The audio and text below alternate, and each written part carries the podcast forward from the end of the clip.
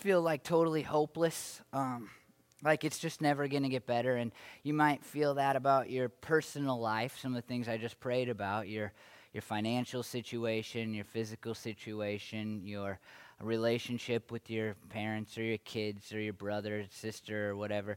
Uh, you might feel that kind of about our society as a whole been doing a little reading this week, uh, not related to the sermon, just kind of out of curiosity about the generations, the generations that are alive in America today. There's six of them, I guess, and uh, you may not know this yet, but the youngest generation uh, is uh, called the Boomlets. Uh, it's kind of a take on the baby boomers, which are more famous at this point, probably because you know they're older and they've had some time to become famous. But uh, it's a take on that because in 2006 there was a major boom in, in babies' births, and uh, this is staggering to me. But that generation begins in 2001, and I didn't realize this until this morning. Actually, it, it hit me. I had a full conversation with a boomlet last night, uh, uh, Bryn's cousin, and it's weird that we can talk to kids that were born in 2001 to me. I'm getting old, I guess. Uh, but there's, they're, they're the most studied generation ever. Um, and and, and there's a couple things that have already come up, and, and that's first of all, that they are driven by kind of two things. Uh, and you, you could say three uh, pretty easily, but, but two things that they're already starting to see that you couldn't have guessed. Uh, the easy one to guess would be September 11, 2001, uh, when we were uh, bombed in here in America. But there's two other things that, that are not quite as easy to see, maybe. And that's uh, An Inconvenient Truth by Al Gore, actually. And so uh, that is a big influencer for these kids that were born 2001, 2015. The idea of global warming, the, the concept that we need to help our environment. And then the other one is school shooting, specifically something that happened before they were born, and that is Columbine, which really started just, you know, 15, 16, 17 years of of shootings in schools. And, and you would think, because of those two things, that the influence would be like these, these kids would, would say, well, let's be safe and, and let's, you know, save the world. Uh, but actually, they're already finding, in these kids who are now turning 15 years old, uh, that they're pretty much sick of hearing about the environment. They're only 15. They're sick of hearing about the environment, and, and they've taken a mentality that says let's just live now because we're probably all going down anyway. Isn't that sad?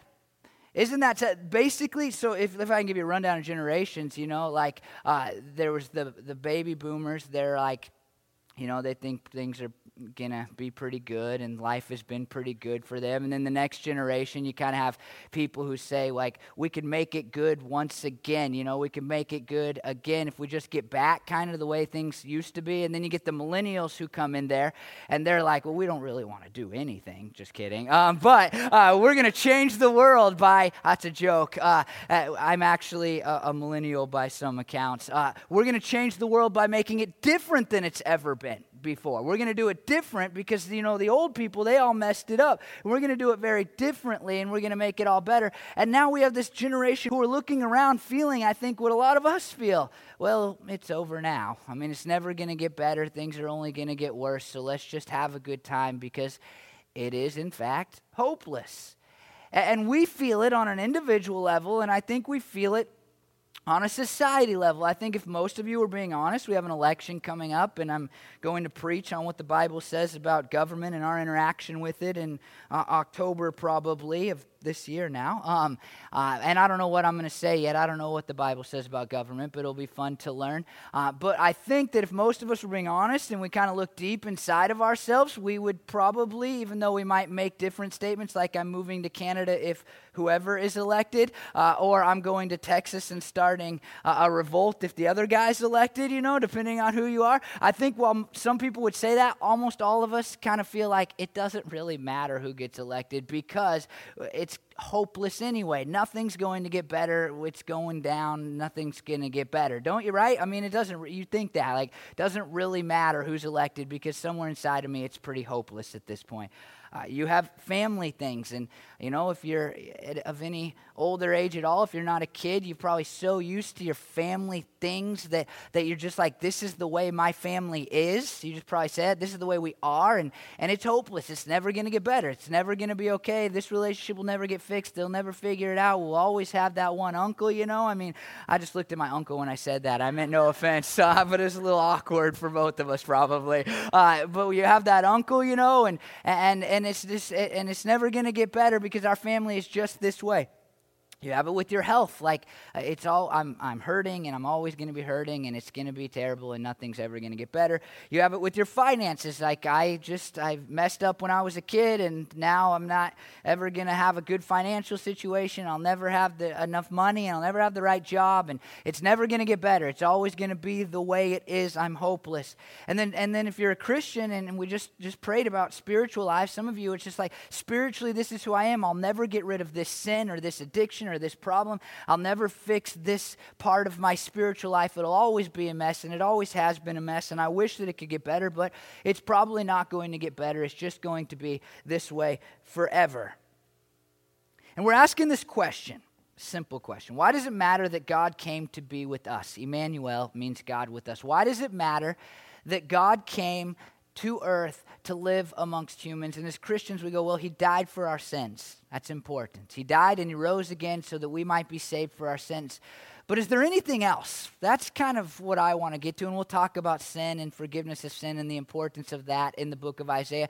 But but does it matter, you know, like today that God actually came to be with us? And I don't mean like in this era? Does it matter like today for your life, like today, this Sunday? Does it matter for your life that God came to be with us? Two weeks ago, had last week written in my notes, but we got snowed out. Uh, two weeks ago, we talked about a guy named Ahaz, and we started his story. It, it's it's a cool story. Um, because Ahaz doesn't do right, and it shows us this is what we talked about. It shows us a couple of choices that we have. Ahaz shows us that there's two choices when it comes to the promises of God, when it comes to the things that God has told us. One, you accept what God has said, you trust what God has said, and two, you reject it.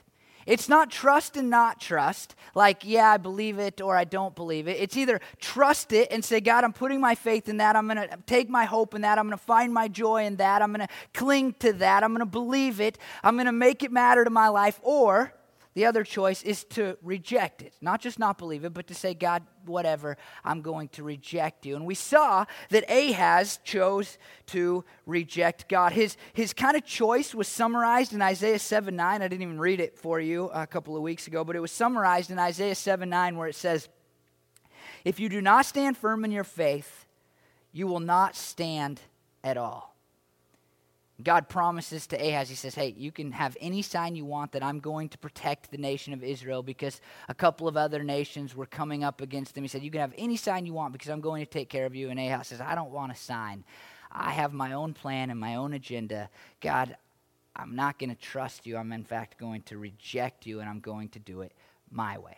That's kind of how we left the story. And if you were to read Isaiah 8, it continues kind of down this, this trail. And we talked about how Ahaz made things bad for his people. Uh, but in Isaiah 8, we start to see, you know, some fulfillment of prophecy. God said there's going to be a, a child given. And in Isaiah 8, a couple of children are born to Isaiah. And, and some people think that's the, the sign, and it's, a, it's original form that God was talking about. And, and these children come, and it's a sign, it's a prophecy. But we get to the very end of chapter 8, and God is prophesying about what will take place because Ahaz is going to choose to reject him, has already chosen to reject him. And you read through chapter 8, and you get to the beginning of eight, chapter 8, verse 22, and it describes the hopelessness that so many of us feel because it says this They will look toward the earth and see only distress and darkness and fearful gloom they will be thrust into outer, utter, excuse me, utter darkness.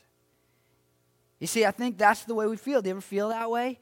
I mean, we feel like we are going to eventually just be thrust into outer darkness, metaphorically speaking. Some people think, you know, they're just scared of hell.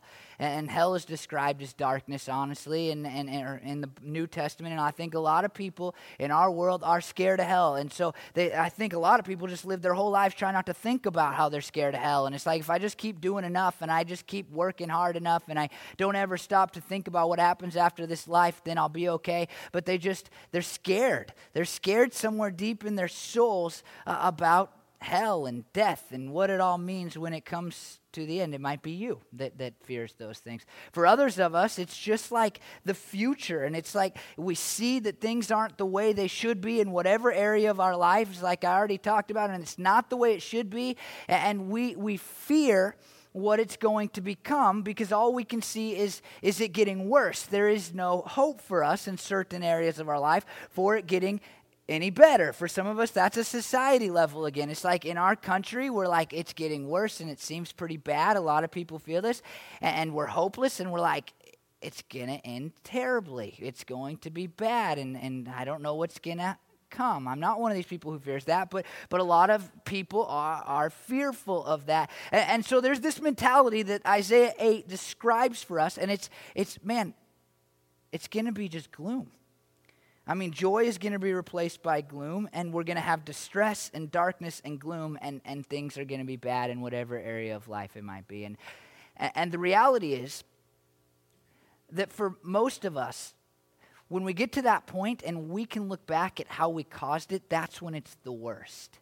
You see, for the people that God is speaking to in Isaiah, it's their choices that's led to this. I mean, Ahaz says, no, we're going to trust the Assyrians to protect us and not trust God. And the Jewish people follow suit. They get it, give into idol worship. They empty the, the treasury of the temple, which for God, is just like robbing God. It's like walking into God's house and stealing. Uh, they, they just choose to completely reject God, to do it their own way, to worship false gods, to do the things that they think will kind of superstitiously help them, including things like sacrificing their own children. They say, We're going to do it our way. And God says to them, Here's the deal. Because you have chosen this, you are going to end up with just utter doom and gloom and, and darkness. And, and when we can look back in our lives and go, I know that today I feel this gloom. I, I, I have this dark area of my life because of what I did before, because I made that decision, because I did that wrong thing, because I broke that relationship, because I put too much on a credit card, because I, I give it, gave into that sin or did that thing or made that choice. I have this consequence. That's the worst, isn't it? Isn't that worse than just kind of this is uh, this is how life you know, kind of took me, and it's not my fault, it's my parents' fault, you know. I mean, uh, when we know and we can look back and go, I did this and I messed this up, it's worse. I think it's worse because it adds guilt. It's adding guilt to the insult or the injury. But I also think it's worse because we go, Well, I'm the one that messed it up, and I don't know that I can fix it, and we feel a helplessness to go along with our hopelessness. And this is exactly uh, the mood that Isaiah is writing as, as inspired by God to the Jewish people. And this is what it says in Isaiah 9 1 through 3. Nevertheless, there will be no more gloom for those who are in distress. In the past, he humbled the land of Zebulun and the land of Naphtali, but in the future, he will honor Galilee of the nations by the way of the sea beyond the Jordan. The people walking in darkness have seen a great light. On those living in the land of deep darkness, a light has dawned. You have enlarged the nation and increased their joy. They rejoice before you as people rejoice at the harvest, as warriors rejoice when dividing the plunder. Zebulun and Naphtali were Israelite tribes and they had territory in a region called Galilee. Uh, just to give you a quick rundown, there was a guy named Jacob in the Old Testament. He had 12 kids. They become kind of the, the, the patriarchs, the original uh, people for the 12 tribes of Israel. And throughout Israel's history, the tribes kind of have different roles, and more specifically, they're given different pieces of land. Uh, that's kind of why it's important for them to know their tribes, and some of them are priests and all those things. These two tribes specifically, if you were to go back in the Old Testament, had failed to expel all the Canaanites when God told them to. And so, what had happened is there had been mixed marriages and they had worshiped false gods, and the nation had taken a step back because these two tribes specifically had said, God, we know how you want us to do it, but like Ahaz, we choose to reject it. We don't want to do it that way. Another thing about these tribes is, is their kind of geographical location uh, meant that they had suffered kind of more than the other tribes. They were closer to where the Assyrians were coming. So the Assyrians, as they kind of march upon Israel, the nation of Israel, as they kind of march, they hit these guys first. And these two tribes would give in to pagan worship first, and they would, they would be hurt the worst because they were kind of the front line on accident because they had chosen this piece of land and not another piece of land. And, and if I'm just being totally honest, if you were to to look at the Old Testament, they're, they're kind of like a nobody tribe. I mean, when we talk about tribes, they're not near the top of the list of tribes that we think of. And I mean, we just like think of Judah. Uh, Judah's an important tribe, and these guys are not that important. And so here's their situation. These, tribe, these two tribes were underprivileged, and they were sinful, and they were broken down by the Assyrians more than perhaps anywhere else except for Jerusalem in the nation. And that's how we feel. I mean, when you look at your hopelessness, whatever level it's on, wherever it is in you and the situation you're in, don't you sometimes uh, think it's because you were underprivileged? I don't know, if you were born into a different house, if you were born with different money, if you were born with different parents, if you had, you know, been smarter when you were born, or you had uh, been better looking, or you had been, you know, whatever. You think, I'm just underprivileged. It's not, it's not you know my fault you know it is but you know somewhere in me i can say it's not my fault it's just you know it's, it's God's fault, or it's, it's their fault, or it's society's fault, or it's somebody else's fault because, because it, it's not mine. It's there. They did it to me because I'm underprivileged. If I had been privileged, then everything would have been better. Or you go, well, I'm sinful and, and I've sinned too many times and I've done one too many things wrong and there's no way this can get fixed because I've, I've messed it up before and I thought I could fix it and I messed it up before. Or you're just broken. You're like, life has hurt me and it's hurt me over and over and over again. And, and I'm beaten down and I've tried to be strong and I've tried to rebuild and I've tried to fix my life and I've tried to do it over and over and over again, but I am simply tired and, and I can't, I can't keep going. I can't fix it because I'm broken down. And that's, that's how Galilee was. Specifically, these two tribes and their territories and the people that lived in them. And God looks at them and says, Hey, here's the deal. You're in darkness. You are in darkness. But something is going to happen that is going to bring great joy. The joy is going to be like people at harvest or a warrior dividing the plunder. I don't understand that first analogy quite as, as well um, because I'm not a farmer and we always have food in our grocery stores in our modern context. But I can imagine, just imagine with me, if you just, let's say all this wasn't developed like it wasn't a couple weeks ago, it seems like, you know, out here, and we weren't in a school, uh, and, and we were just out here, and there was no other society around us, and, and, and we knew that, that what we have to do to have food is we need to plant some seeds into the ground, and we need to water them a lot, and there's probably other steps that I'm, I'm skipping, but I'm not a farmer, and, and then we sit there, and we hope that corn comes up.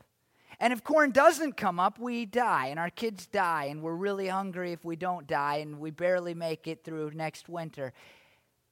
And then you're sitting there, you're looking out every morning, and you're like, what's happening? And all of a sudden you see greenery start to come up.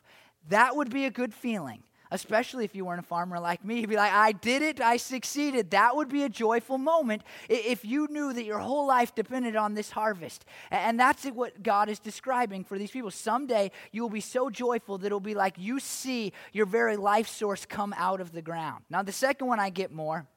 I've never been in the army or a warrior, uh, but I love winning. And whenever I win, I feel extraordinary joy. That's just the truth. And I try not to even be that way now, and I'm really quiet about it. If you ever golf with me, I'm actually keeping score in my head, uh, and I am competing with you and pretending if we, you know, if I'm in the right mood. I'm pretending that I'm not, but I absolutely know how many you have. And if you go, I shot five and you really shot six, I probably won't say it, but I'm still counting, and I know that you messed it up, and I'm trying to win. It's always that way. My dad and I golf together, uh, and and my dad's not he's not driven competitively like me at all. It doesn't come from him. I'm not actually sure where it comes from, but uh, but it's there in me, and it's not from him. And he won't compete, and it drives me nuts. And all I want from my dad is to say, "I'm going to beat you today," and it changes everything because all of a sudden I have a reason. You know, I mean, winning winning is is a very important part of my life. I'm coaching fifth grade basketball right now. Uh, we're terrible. Don't tell them, but we are we are terrible and and it's rec league. Um, these kids are out there to have a good time. I think some of those the kids are just out there to be babysat. They would rather be playing video games, but their parents want them out of the house.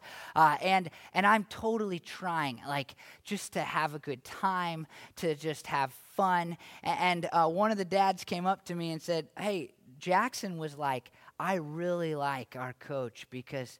I, I think he even wants to win more than I do. And I'm like, I'm trying not to even show it. I'm like, you know, it's just in me. And, and there's nothing I have no better feeling in the world than when I win. It doesn't matter what it's at. And so this this idea of being a warrior and winning and then sitting around and going, "Hey, you take this trophy and you take this trophy and you take this trophy because we just whooped their butts."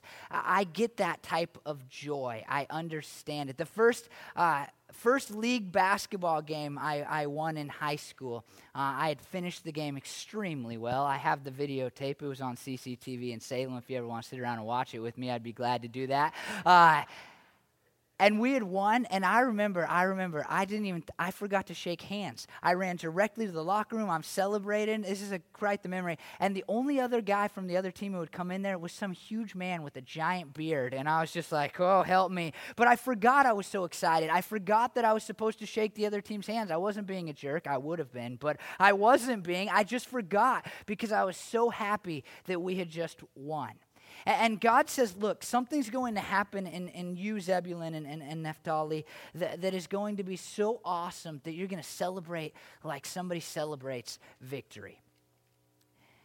And we know what it is it's Jesus.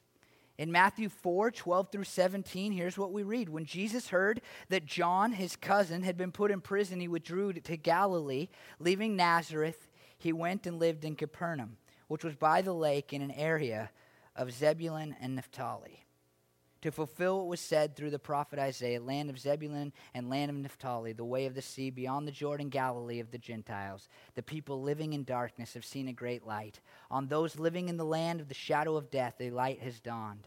From that time on, Jesus began to preach Repent, for the kingdom of heaven has come near. Jesus doesn't grow up in Galilee. But as soon as his cousin, John the Baptist, dies, Jesus begins his public ministry. And the first thing he does, it's interesting, is he walks to another region of the country. And he spends the majority of his ministry in Galilee preaching what it just said there repent, for the kingdom of heaven has come upon you. You see, what brings this light that takes these people out of hopelessness is the coming of Jesus, and through the coming of Jesus, the coming of the kingdom, which is the rule and reign of God uh, on earth and forevermore. And the I, prophet Isaiah says, Hey, look, you are a nation that's been beat up and been hurt and struggled in a, a region and been kicked to the side, and you're underprivileged, and you have all these problems, and you feel absolutely hopeless. But here's what I need you to know someday, as a land, it's all going to be okay because a light will come, and that light is Jesus. Now, you say, Well, what Jesus preaches here is not that great of news. Repent turn around and go the other direction is what it means. And we know, kind of from reading the New Testament, it means think about the things you've done wrong the way that God thinks about them, and then give your life to Jesus. That's how the light comes into you. That's what's being described here for us.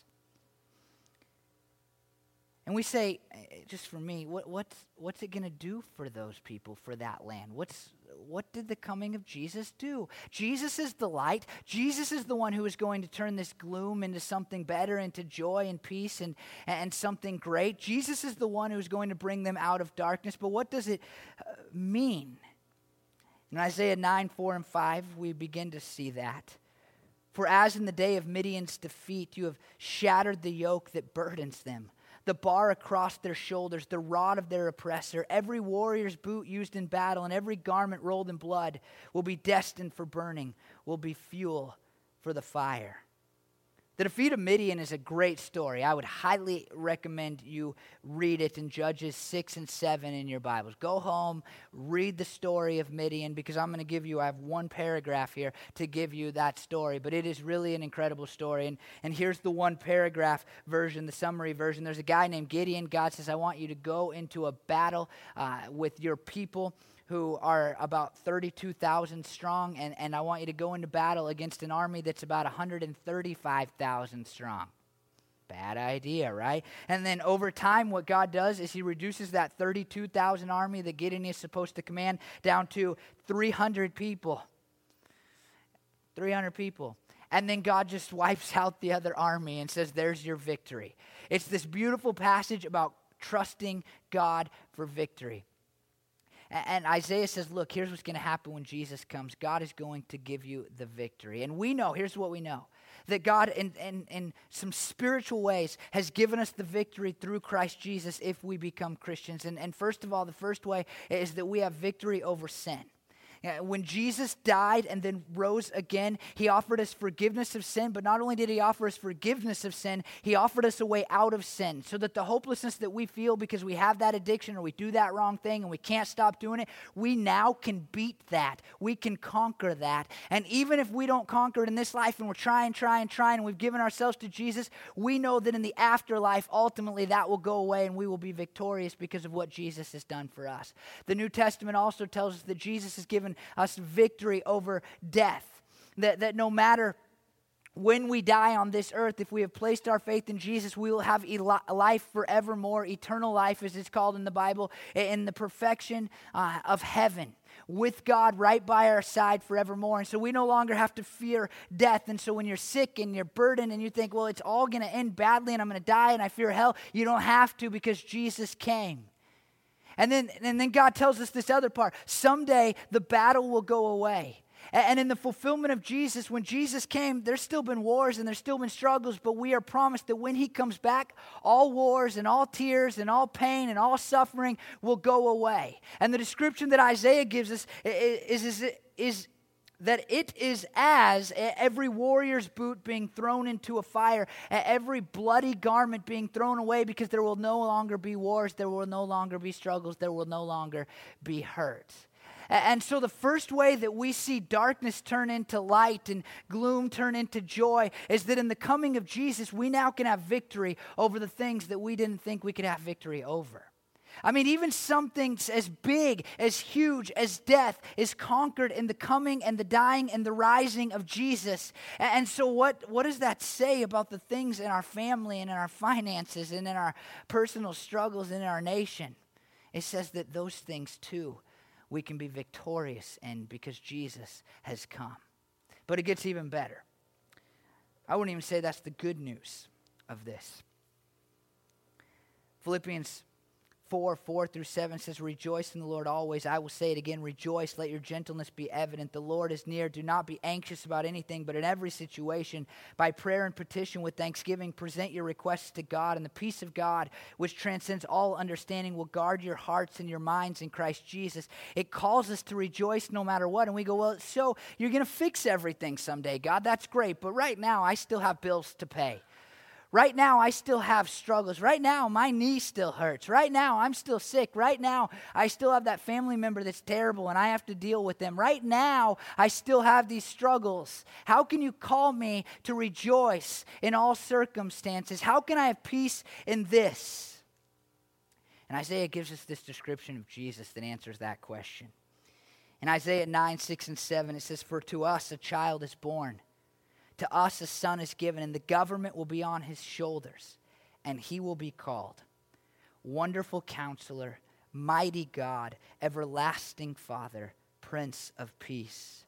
Of the greatness of his government and peace there will be no end. He will reign on David's throne and over his kingdom, establishing and upholding it with justice and righteousness from that time on and forever. The zeal of the Lord Almighty will accomplish this. Isaiah says, Look, you're going to be brought out of darkness. You're going to be brought out of gloom. And, we know that it's in the coming of Jesus. And that someday all of our pain and suffering and struggling will go away. But, but what's the joy now? Where's the peace now? And, and Isaiah answers by saying, Let me describe this child who will be called Jesus to you. Let me describe who he is in his very nature and who he ought to be to you. And he says these magnificent things he declares that Jesus is the wonderful counselor. The word for wonderful here is the same root word as the word for when God does miracles in the Old Testament. But when we hear counselor, we picture something like a couch that we sit on and we lay there and we say, You know, counselor Bill, uh, here's the problem. I have all these issues you know, we picture him saying, Well, it's your parents' fault, and, and, let me just express my feelings to you, and you could tell me whether those feelings are good or bad. But counseling, thankfully, I had a wonderful counseling professor. It, it, at its very core and very nature, and I think what God is giving, getting to, is a helper.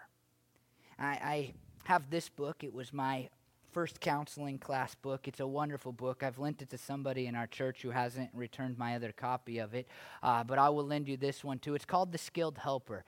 And, and at the very core of all counseling, is the idea that we are all called to be helpers. And the question, and this is why it's called the skill helper, is whether or not we are going to be good helpers to people or not. And so when you help people, just a couple of nuggets here, uh, you should sit in an open posture and show them that you're actually listening to them. And you shouldn't jump to helping them. You should actually ask them questions to get all of the story. That's a big part of this book. Get all of the story before you try to help them.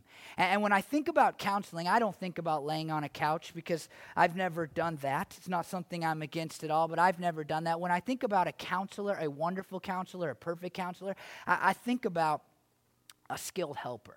And I think that God is our perfectly skilled helper, that God is the helper who can show us exactly the way out of our problems and out of our struggles and out of the hopelessness that we feel. You see, we look and we go, I, I, I don't see any. I don't see any way out of this. I don't see any way this gets better. I don't see any way this is going to get fixed. And when Jesus came, someone came that we can now have a relationship with that is the wonderful, miraculous counselor that can show us exactly how we can get out of it, that can show us exactly what we need to do to take the steps to get out of our gloom, out of our pain, out of our suffering, out of the situations that we have even put ourselves in, the struggles that we have. You see, Jesus, Emmanuel, God with us, is important because he died for our sins so that we could rise again. But it's also important because when Jesus came, he offered us a relationship with himself by being on this earth. When God came to this earth, he offered us a relationship with himself that allows for us to have the help and the guidance and the path out of the struggles that we think we can never get out of. That's a pretty big deal. Uh, the next thing that, that, that, it says about Jesus that he is mighty God. He's God with us. We already knew that because we're doing this sermon series. And, uh, and you might think of God as, as just kind of this picture of space that we're going to throw up there. Like God is this being who is out there. He's just a being that created us. You might think that. I think like 90% of Americans think that. Don't believe the atheists that say like we're all stupid if we believe there's a creator because it's most of us. Maybe most of us are stupid, but I don't think so. Uh, but we just, a lot of people just picture this creator God that just created, wound it up, and said, good luck down there. I'm glad I did it, but I'm going to be up here doing my thing. But when I, when I think about God, I think about this old family Bible that I found the other day. And I think about the things that it declares about God that He is powerful, that he is loving, that he is gracious, that he is slow to anger, that and this is what it describes, that, that he even created us because he desired to be in a relationship with us. And he desired that relationship so much that as I've said like three times now, but it's important to say it a million times, he desired that relationship with us so much that he was willing to come down to earth and live and die on our behalves. I mean, when I when I think about God, I don't think about somebody that's just out there beyond the Milky Way hanging out, not caring about us anymore because he did his part in creation. I, I think about a being that is big and powerful and huge and beyond my understanding, but cares intimately about me and my situations in life. And here's why that's good news. Because when Jesus came, God came right into our midst, and God is big enough to take care of your problems. You see, you say, my problem, my struggle, my pain, my suffering is too big for me to handle? And I would say, yeah, probably. But God came to be with us. And, and if you choose to have a relationship with Him, this is why we pray. If you choose to have a relationship with God, He is not small. And He is big enough to take care of your problems, to help you with your problems. We think that we fight all these battles alone, and that's one of the reasons we're hopeless. But, but God, the God that we read about in, in this book, the Bible, is big enough to take care of your problems.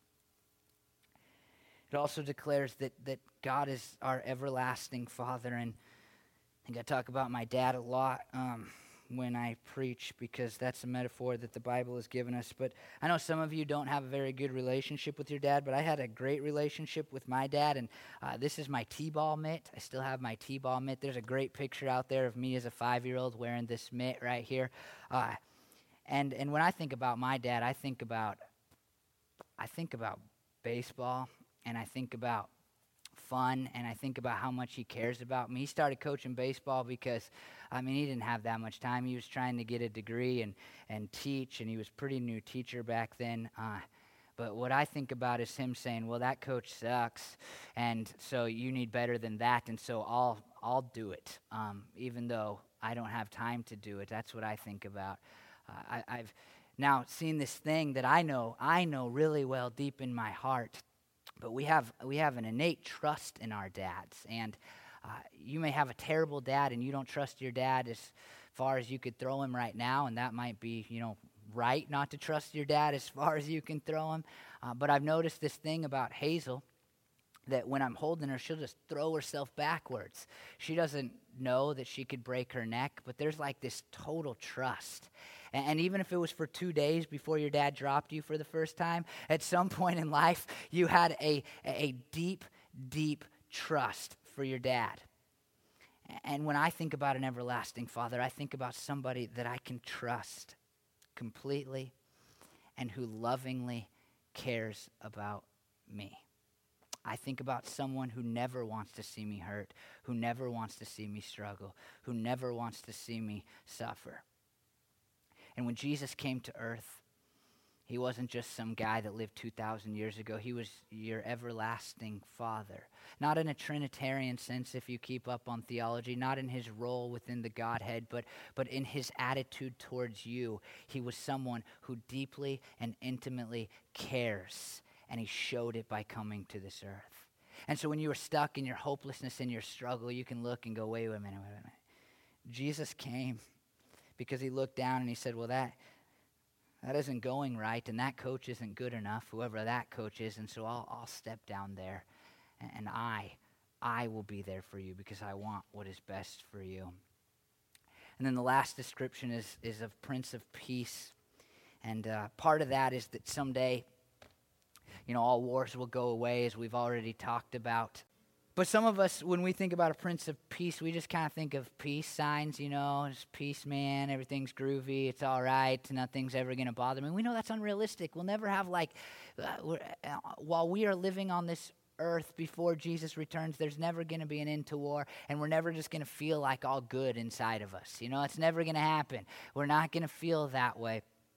But peace in Hebrew is a word that means much more than just some good feelings. It means being set right, it means being whole, it means being full, it means to be fixed.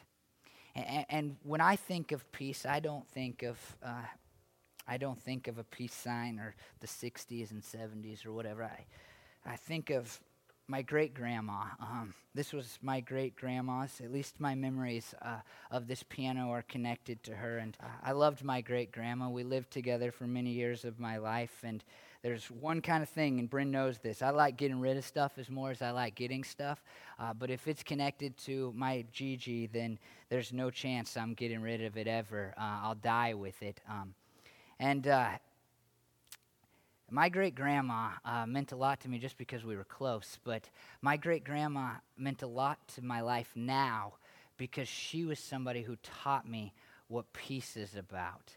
And she taught it with her words. She's the one that taught me my, my favorite verse that I've said to you. When I feel my foot slipping, your faithfulness, O Lord, supports me. When I am filled with cares, your reassurance soothes my soul forever. And it's always been a verse that I, whenever life seems unpeaceful, I just go, it doesn't matter because God's never going to let me hit the ground. But even more than that, she demonstrated what peace was about to me, whether she was going through cancer, whether she was going through struggle, whether things weren't great in relationships, uh, she always had a fullness to her. Uh, near the end of her life, I lived with her uh, the year before she died again um, at my grandma's house. And my great grandma was having, and this doesn't sound realistic, but she was having about four heart attacks a week. Uh, and so our, our time waking up would be our family getting up. She would be having a heart attack. She would ring a bell. That's funny. I know it's like sick, dark, you know, Quentin Tarantino funny. But she would ring a bell when she was having a heart attack, and we would get up, and my grandma would give her the medicine, and I'd pray by her bedside. And she never seemed like it was that big a deal. It was just the heart attack, and I'm ready to die. She was kind of ready to die. I wish I wouldn't have another heart attack but she'd just have a heart attack. She would take her, her blood thinners. We would kind of go back to sleep, and everybody would be okay. And as you watch it, when you watch Real Peace, you go, nothing's that hopeless. Because no matter what we face, it's okay. Eh, no matter what we face, things are okay because because Jesus came, because God came. He's the Prince of Peace, not just because all wars will go away, not because He's created peace between us and God if we've given our lives to Jesus, but He's the Prince of Peace because no matter how hopeless life seems, we have peace knowing that we now have a relationship with God and that everything will be set right one day and that we can die. You see, Jesus comes to earth. He is Emmanuel, God with us. And it matters because he will die and rise again. He did die and rise again. And it matters because we are going to go to heaven someday if we place our faith in him. But it also matters because every single day when I look at my life, and I go, this isn't what it's supposed to be, and this isn't how it's supposed to be, and I don't see an end to this, and I don't know how this is going to get fixed, and I can try as hard as I want, and it's never going to get better. Every day when I face those types of things, I can still have hope in the midst of my hopelessness because Jesus came here, and He was and is the wonderful counselor, the mighty God, the everlasting Father, and the Prince of Peace. You say, Well, I'm hopeless. And I say, Well, Jesus. You say, Well, I'm hopeless. I say, Emmanuel. You say, Well, I'm hopeless. I say, God came here to be with you forevermore. You see, there is no such thing as hopelessness for a Christian because we always have hope because God 2,000 years ago came to earth. And just like he spoke to the, tri- the tribes in Galilee and said, Hey, you don't have to be hopeless now because somebody's coming, he speaks to us and he says, You don't have to be hopeless because somebody already came. It was me in human form. So, what I want from you is I want you to recognize that when we think about God with us, we don't just think about the end of our lives, we think about every day. And we can have hope today because God chose to come with us. And I love this last part, and I'm going to finish with this last part because it says something so magnificent. It says, The zeal of the Lord Almighty will accomplish this.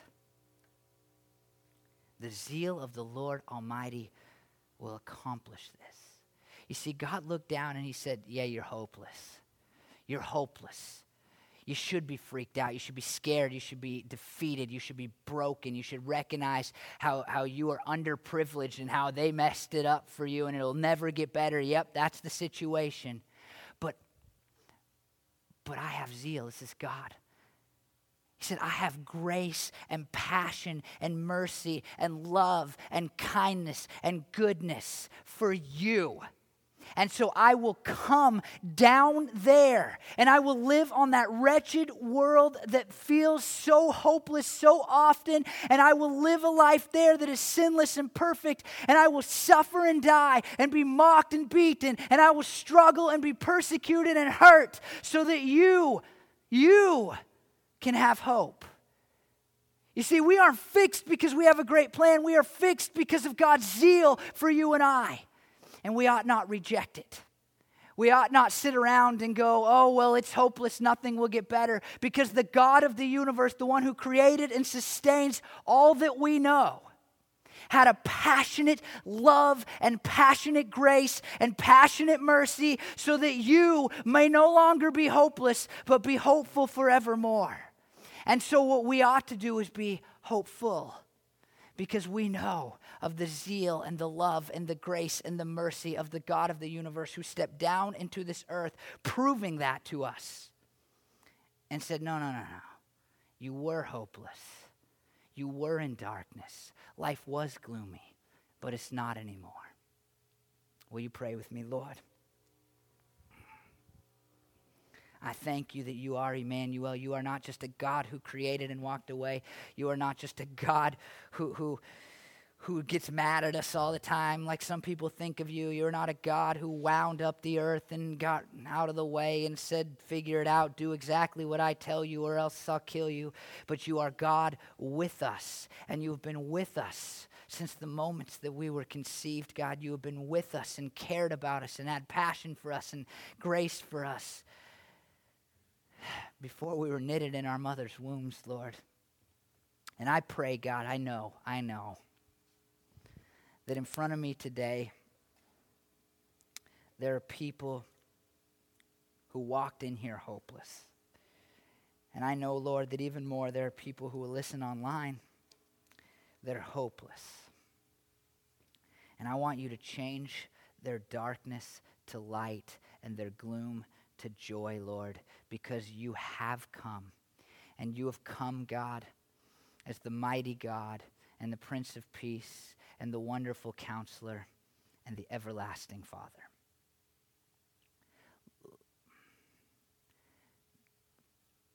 Lord,